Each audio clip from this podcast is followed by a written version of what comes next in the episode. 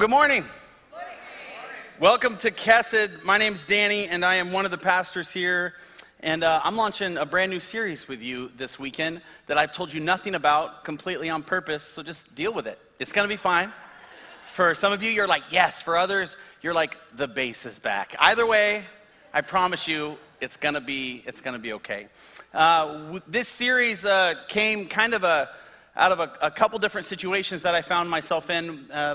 Supporting Christians who were going through hard times. And I started to ask them, well, well, how did you get here? And they said, well, it was actually some of my extended family or a coworker or even another member of the church that, that told me some of these cliches. And I'm just really bothered now because during the prayer series that we just did, uh, it feels like a lot of that isn't always very helpful. And I thought, that's really an interesting feedback. And then I heard it again, and then I heard it again, and then I heard it again. And so I wanted to do something that was very in real time, something that, that I think is going to help us as a body grow closer with each other and obviously closer with the Lord, but also hopefully closer with our community and even a little bit ourselves. So, what I want to do to start is I want to pray because, as you know, we just wrapped up a prayer series.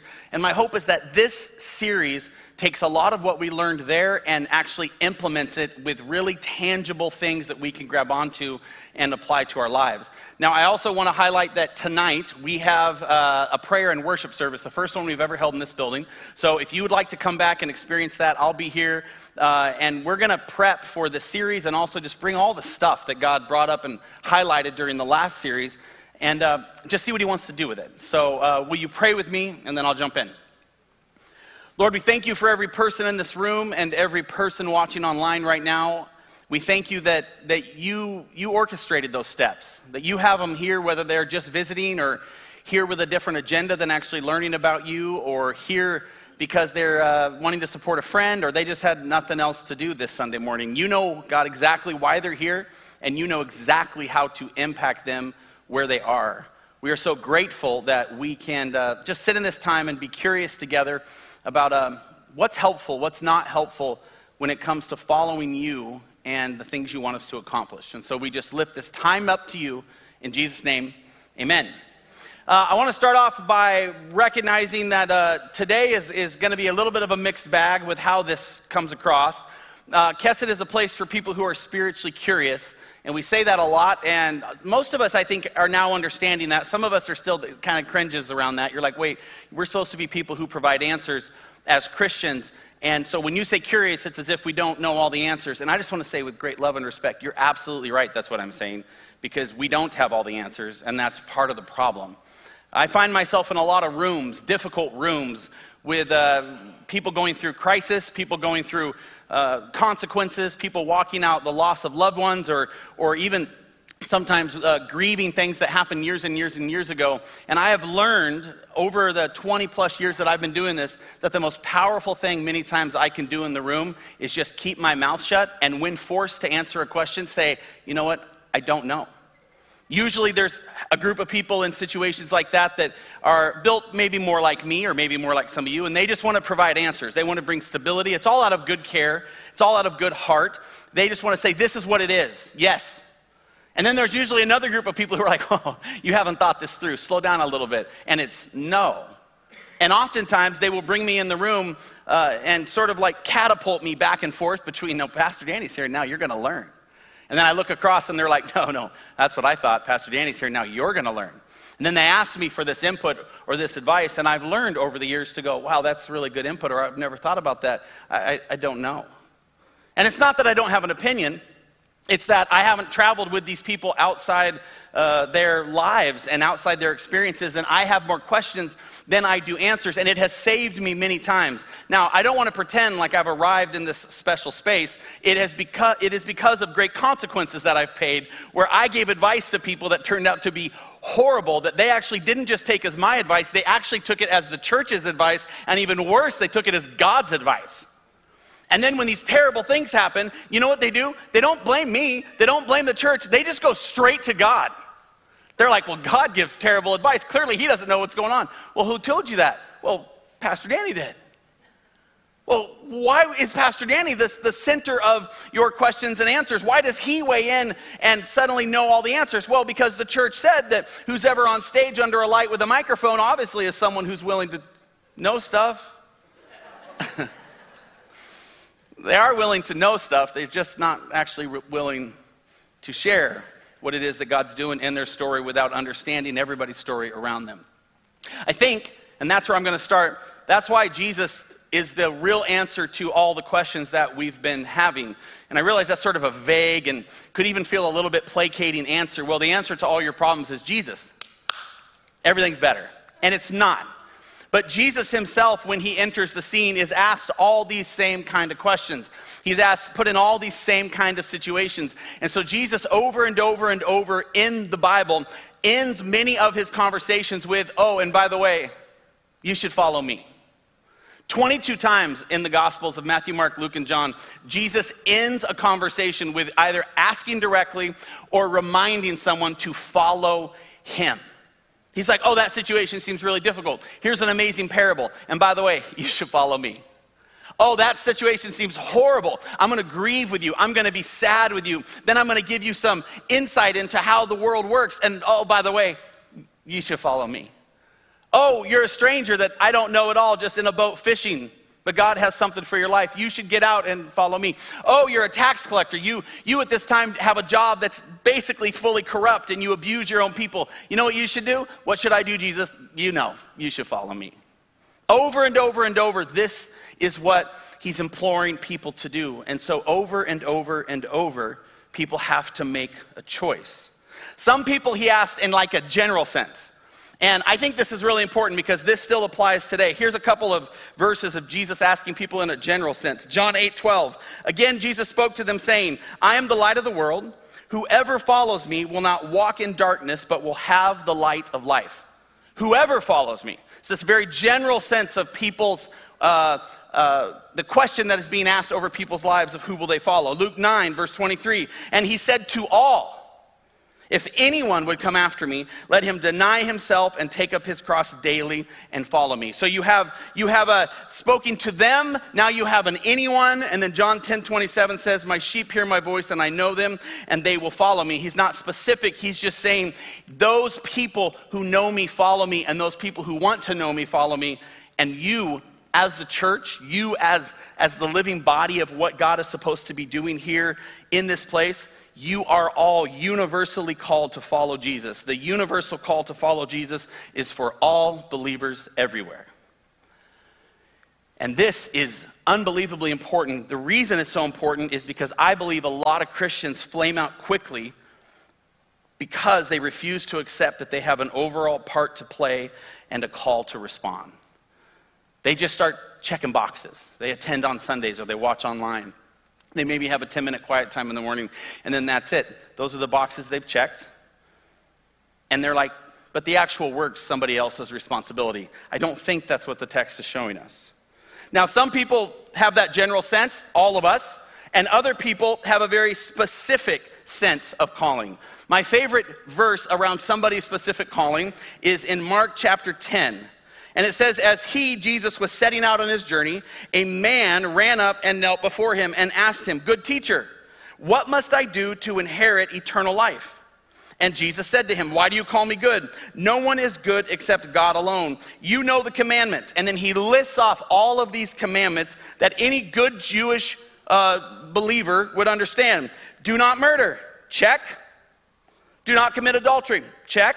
Do not steal. Check. Do not bear false witness. Check. Do not defraud. Honor your father and mother. And then immediately the man stepped forward with his mental list of checked boxes and he says, Teacher, all these I have kept from my youth.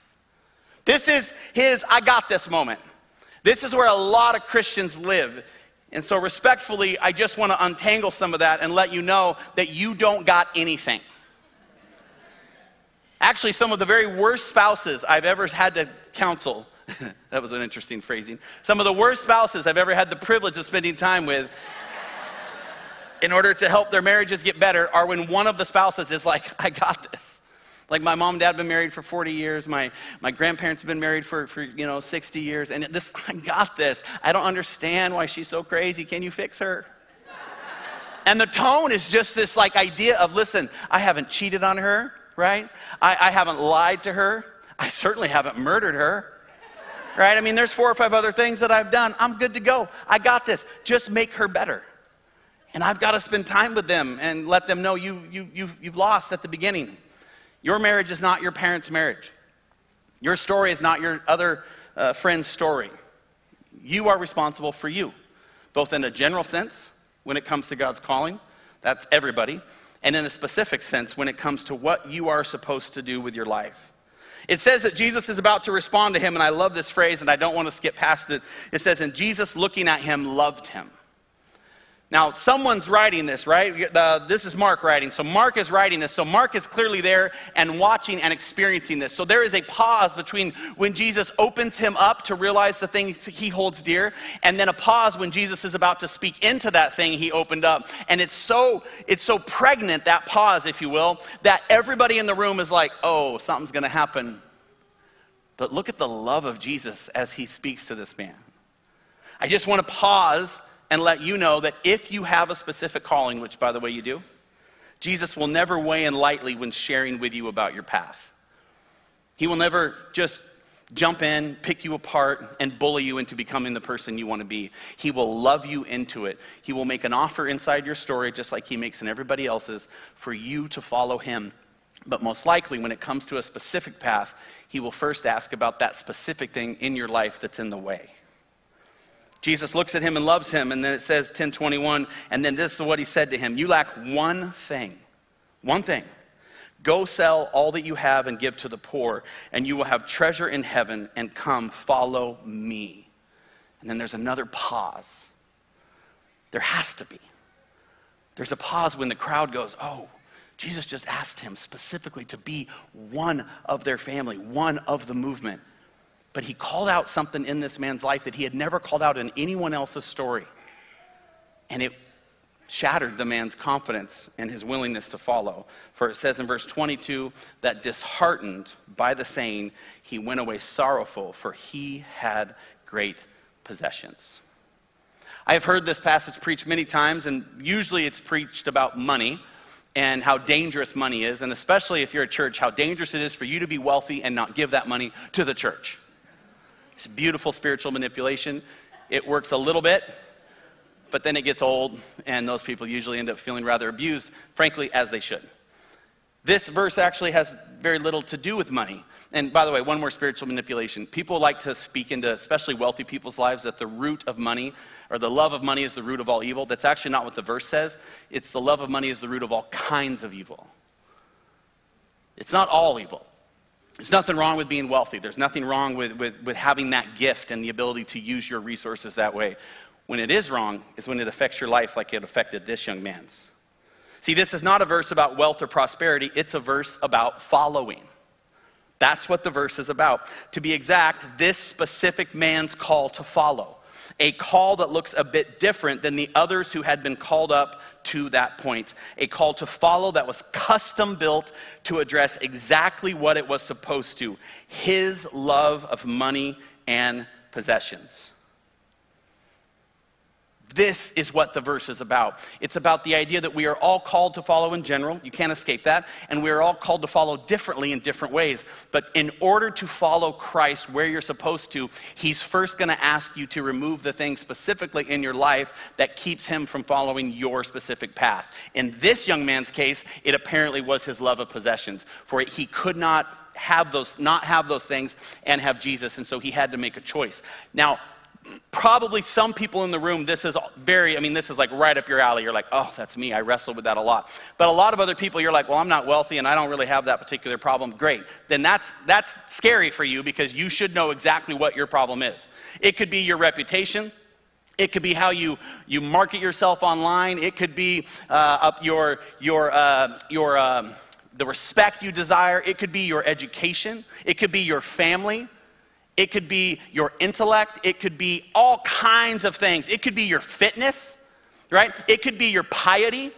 How well you are at being humble is one that I've come across a lot recently. Like, I don't know anybody as humble as me. Why isn't the world full of more humble people like me? And I'm like, oh, this is such a scary conversation. My answer is, I don't know. I don't know why no one can see the world as, as humble and, and through the lens of servanthood like you can, ma'am.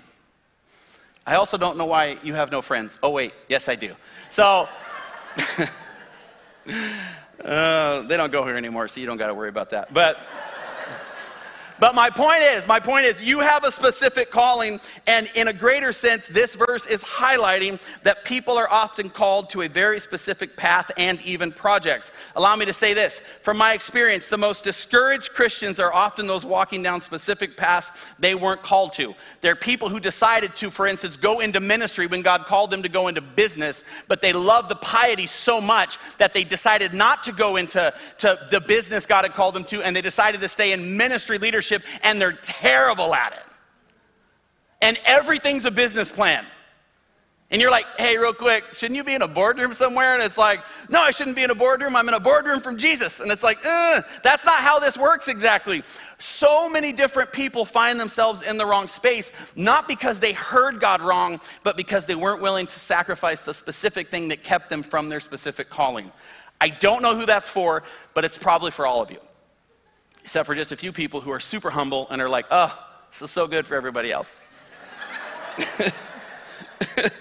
now, if we are called to follow, both generally and specifically, then of course, how do we execute that following? How we execute that following would seem a matter of uh, great importance. So, if we're called to follow in this larger way and this specific way, how we actually do that is really important, and the Bible speaks to it. A very famous uh, verse in Matthew, this is what it describes. It says, Jesus is speaking. He says, Enter through the narrow gate, for wide is the gate, and broad is the road that leads to destruction, and many enter through it. But small is the gate, and narrow the road that leads to life, and only a few find it. To me, this is an amazing picture of what it means to actually follow. You have first the narrow, the narrow road life. This means Jesus remains in the lead the entire time. He determines all the starts and stops, lefts and rights, ups and downs. He determines the pace, which, if you're someone like me, is always too slow. Always. Now, for some of you, it's very different. For some of you, Jesus is always moving too fast.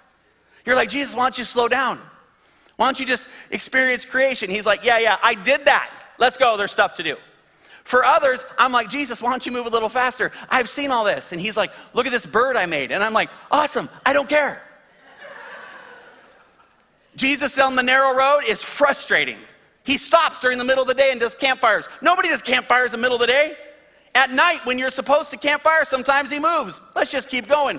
He does what he wants, and you keep pace, and it's never your pace. That's the narrow road life. The wide road life I've heard many times people, especially preachers, and I, I, I hate it because it's so it's such poor theology, but they're like the wide road is where God isn't. There is nowhere that God isn't. The only difference between the wide road life and the narrow road life is that the narrow road is only wide enough for Jesus in front and you stuck behind. The wide road life, when you decide Jesus' pace is too slow or he takes a right and you want to go left, you just go around him. You just move around him. I live often on the narrow road. I am too driven for my own good.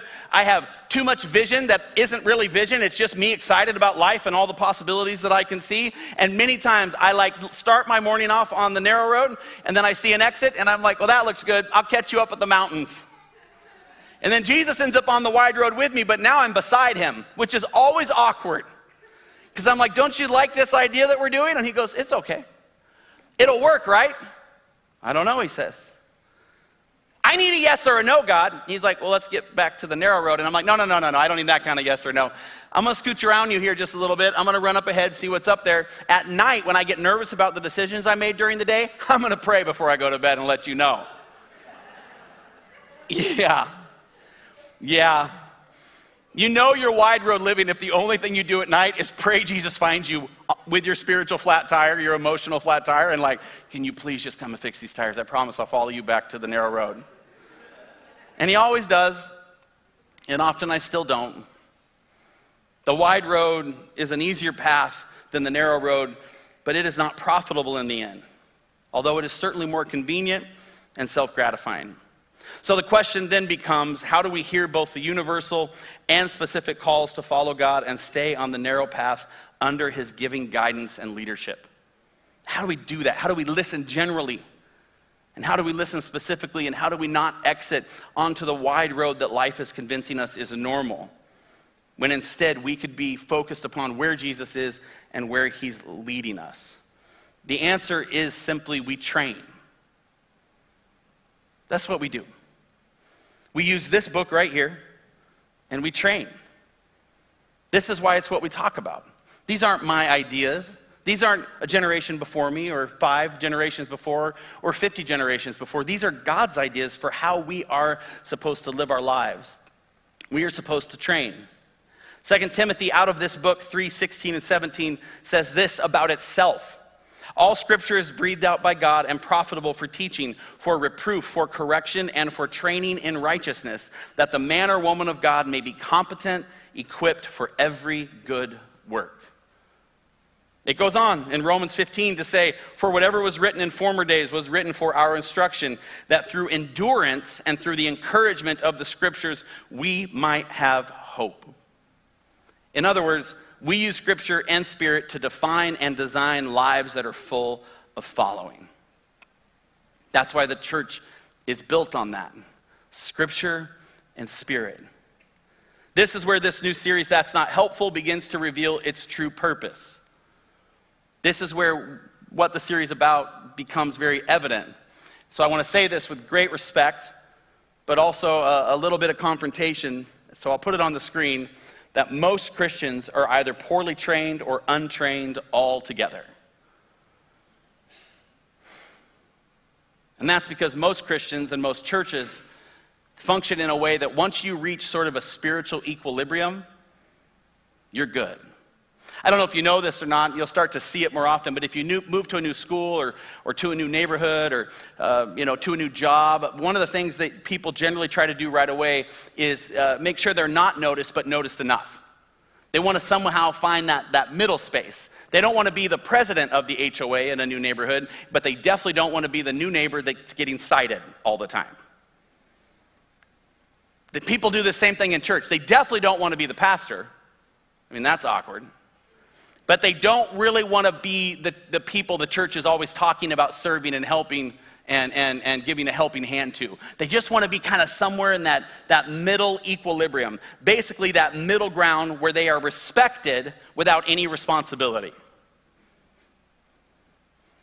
Like, I don't want you to know what I'm struggling with, but I want you to know I'm here if you need anything.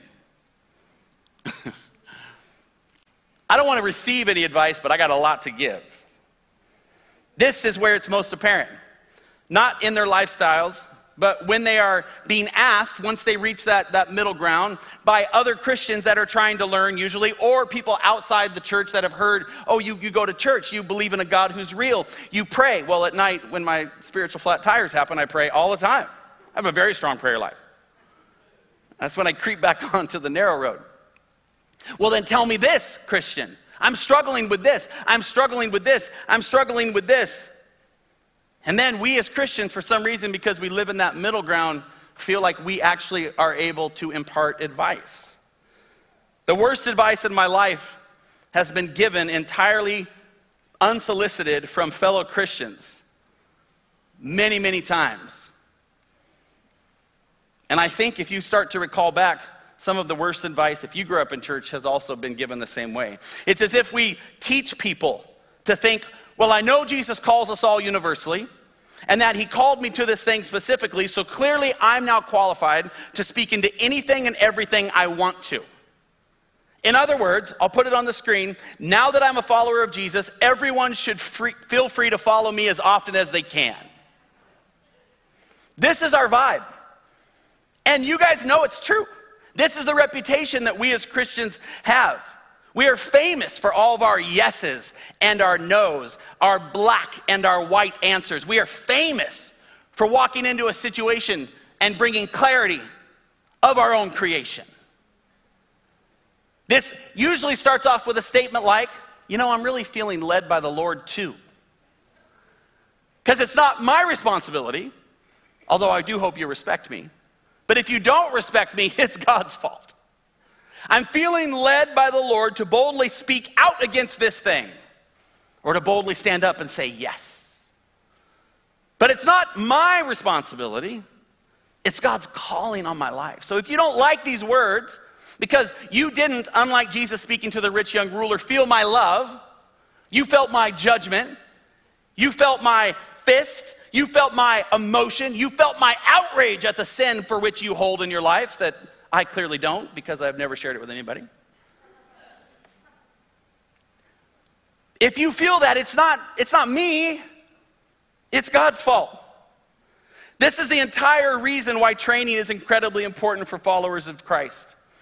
Because as we go out into the world, people are going to ask us because of the church and the God we believe in. They are going to ask us for some of the light we claim to carry within the darkness that we all live.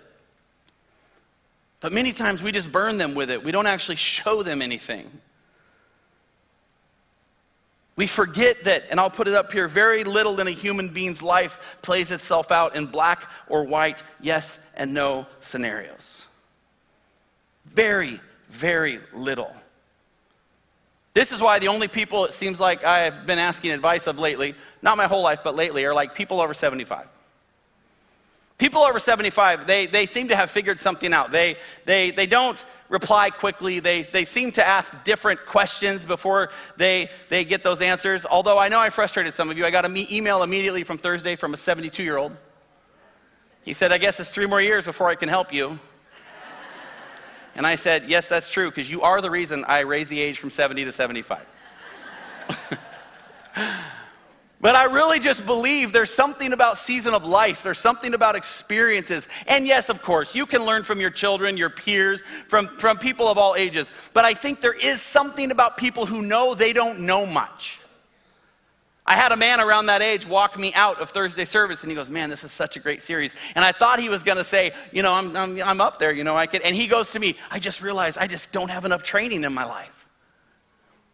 And his wife just smiled at him with these eyes that told me that she just adored him. And I said, What do you mean? And he goes, Well, I just, I just don't know. I don't know if I spend enough time in the Word. And he went on and on and on. And I said, I wonder if one of the characteristics of what it means to be trained is realizing you never will have enough training. And he just looked at me and got emotional, and we hugged, and I sent him on his way. He's a person in my life that I want to listen to who, even though he has answers to give, realizes, like so little of us do, that he doesn't have that many answers. This is why our Bible is so perfectly built to face this everyday human conundrum. See, a lot of people think the Bible is just black and white, yes and no. And the Bible has a whole bunch of black and white, yes and no stuff in it. A whole bunch of stuff that is good for you, and a whole bunch of stuff that is bad for you. And we'll get into that in the series. But the Bible also is packed full of gray. And that just shocks long term Christians. Gray? What could be gray? I'm so glad you asked. Hebrews 12 starts off this way. Therefore, since we are surrounded by so great a cloud of witness, let us also lay aside every weight and sin which clings so closely. And let us run with endurance the race that is set before us. The first phrase you have to know that it's a training verse is the idea let us run with endurance. Let us run, let us train, let us get out there and be a part. Let us have the responsibility, let us have the respect, let us be a part of our community and a part of our church. Let us train. But the part that people rarely pick up on is he talks about these things that cling closely.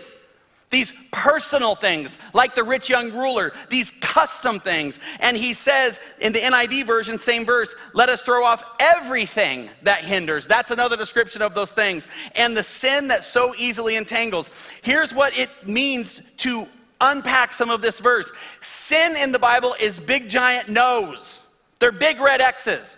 Do not murder. Do not do this. Do not do that. These are things that bring terror to your life and tearing to your soul.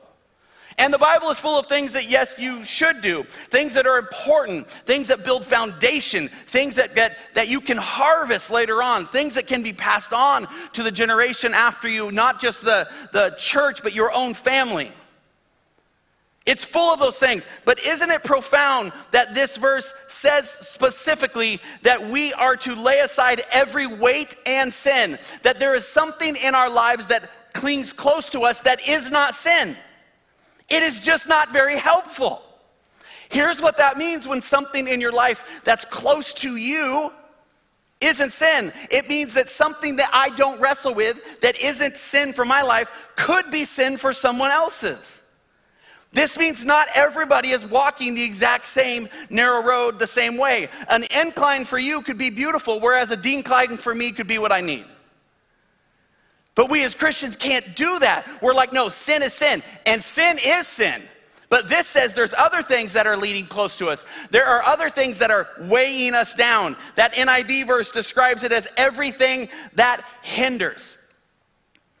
This is the gray in the verse that says God has custom training for people. And what we as Christians like to do is give advice to people on how they should only do inclines because that's what my father did and that's what I do and that's how we're made as Christ followers. And this person's life is dying because they should be on a decline.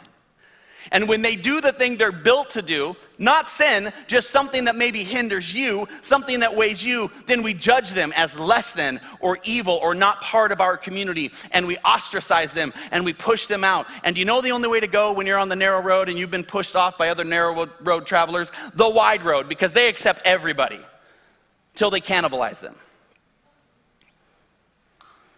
And then, when people's lives are being consumed by the wide road they're living on, knowing that they wish they could have been part of the church, knowing that that's where God called them, do you know what they do? They blame the Christians and they blame the churches and they blame God because they tried that. And nobody in the wide, narrow road and in the church would listen to my story and allow me to play my part and allow me to be where I'm supposed to be because the only thing that mattered was what was sin in their life. And so they made what was sin in their life sin in everybody's life.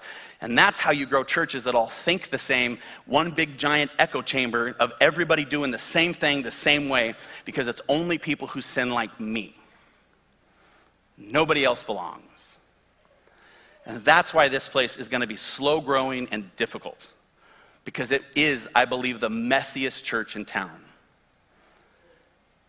We don't know is a really good phrase to say with, for what God's going to do next at Kesed. Who's going to show up? I don't know. Where's it all going to go? I don't know. Are you guys going uphill or downhill?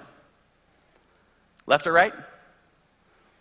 Into the mountains, into the woods, down in the valley? Are you guys all about the water or are you more about like the, the desert? What, what, everybody's trying to figure out what it is we do here. And the answer is, I don't know because we're not in charge of what we do here. Our job is to reflect upon our own lives, the things that are sin for us and the things that weigh us down. Our job is to encourage the things that are clear based on the training in the Bible that we can come alongside other believers and go, This is only going to harm you. This is sin. But there are things in other people's lives that may not be sin for them, that might be sin for you. And we are supposed to train in order to tell the difference. You see, the Bible is writing to remind us that we are supposed to be people that other people see the love in. As we both encourage the things in their life they do well and speak to the things in their life that are harming them. But we can't be people who do that if we don't first do it for ourselves. You've got to be trained to be followed. Paul pushes this thought to the very, very highest level. And he says this he's talking to this church that he's coaching. He says, I do not write these things to make you ashamed, but to admonish you as my beloved children. For though you have countless guides in Christ, you do not have many fathers. And then he says this really uh, out there, really bold phrase For I became your father in Christ Jesus through the gospel. I urge you then, be imitators of me. This is a man who knew his calling in the Spirit and his training in the scripture and who stepped confidently into the space he was supposed to. This is the, the furthest end of where we are supposed to go. This is how we are supposed to operate. We are supposed to have answers once we realize we don't have any answers. So, again, that's exactly what we're going to do inside this series. We're going to train ourselves. both for the general calling and so that we can be specifically qualified to be the people others follow to see the person of Jesus. And I just want to leave you with one really important truth as this series continues. One closing promise you are not going to enjoy it. Not even a little bit. See, training can be painful, and it's awkward and foundation tearing work that can often feel more like discipline than encouragement. And guess what? That's okay. The Bible even backs this up in our last verse, Hebrews 12 11. For the moment, all discipline seems painful rather than pleasant, but later it yields the peaceful fruit of righteousness to those who have been trained by it. Painful rather than pleasant. That is what this series is going to feel like. That is the space we're walking into. And it's okay. I told Pastor Tom that I wouldn't say this, so what I, I'm not going to tell you that some of you you won't survive this, and that's okay because first and foremost, we don't have enough parking for everybody as it is. and we might as well fill those parking spots, or better yet, leave those parking spots empty for guests of people who have been trained. People who understand there's a cost to this thing. People who understand that you're not just going to be able to just will your family into health or love them into the righteousness they're supposed to be. There's a cost to these conversations. There's a cost to understanding what it is specifically in your life that God wants you to set down so that you can have a specific calling. There's a cost to taking on the responsibility and often still not feeling the respect. There is a cost to being the hands and feet of Jesus because the hands and feet of Jesus were pierced by this world who did not understand why he wasn't Jewish enough, why he wasn't Roman enough, why he wasn't this enough or that enough. He was just really, really gray. He like ate dinner with sinners instead of church people. Gross. He like touched lepers and, and spent time alone at a well with a woman of ill repute, by the way. Jesus allowed himself to enter into people's stories so he could love them, so he could train them, so that they could be the people they were supposed to be, and so that they could be like him in other people's lives. And so, yes, this will be painful rather than pleasant. And that is exactly why so many people will avoid it and waste their lives meandering out in the wide road of the void, but they don't have to.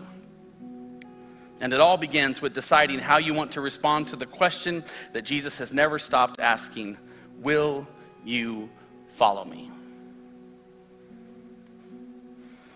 And you don't even have to know where or what it's going to cost you. You just have to know that, that you will. That enough's enough. That it's time. That you belong in this messy place. That you are part of this messy story. That your children up there right now are the future messy legacy that's going to receive this entire place. We may have the next lead pastor up there right now. She's probably biting someone, pulling their hair. We don't know. you're thinking, no, not my daughter. Yeah, get used to living in this building because you're going to be here a long time. We are part of something bigger than ourselves, but we have to pay a cost more than we can by ourselves. And that's why we have to choose to follow Jesus wherever he leads us. I want to, I, I, had a song that Chandra and I were, were talking about all week, and I asked her if she would just sing it over you so that you could wrestle with this idea of following Jesus and what that might look like for you, specifically custom for you. And so I'm going to have the worship team come out and I'm going to pray, and then we're just going to do that to start our series. Let's pray together. Heavenly Father, thank you for every person in this room for the way that you are unwinding them, for the way that you are scooting up close next to them, for the way that you are convicting them, looking deep into their spiritual eyes, for the way that you are loving them. My heart, God, is to be a part of a church that seeks you in spite of the cost, that lays down its own agenda despite reputation or, or anything else the, the, the world would say is important in exchange for you and the path you are leading. I'm grateful we can sit in this time right now and just lift this space to you, general and specific, as a church, community, and as individuals. We just raise it up and reflect upon you now in Jesus' name. Amen. I'm done trusting in what's sinking. These boats weren't built for me. I'm done drifting on the water of insecurity. In the noise and the distractions, in the storms of arguing, I hear your voice calling. And I'm gonna fix my on Jesus, walking with the one who walks on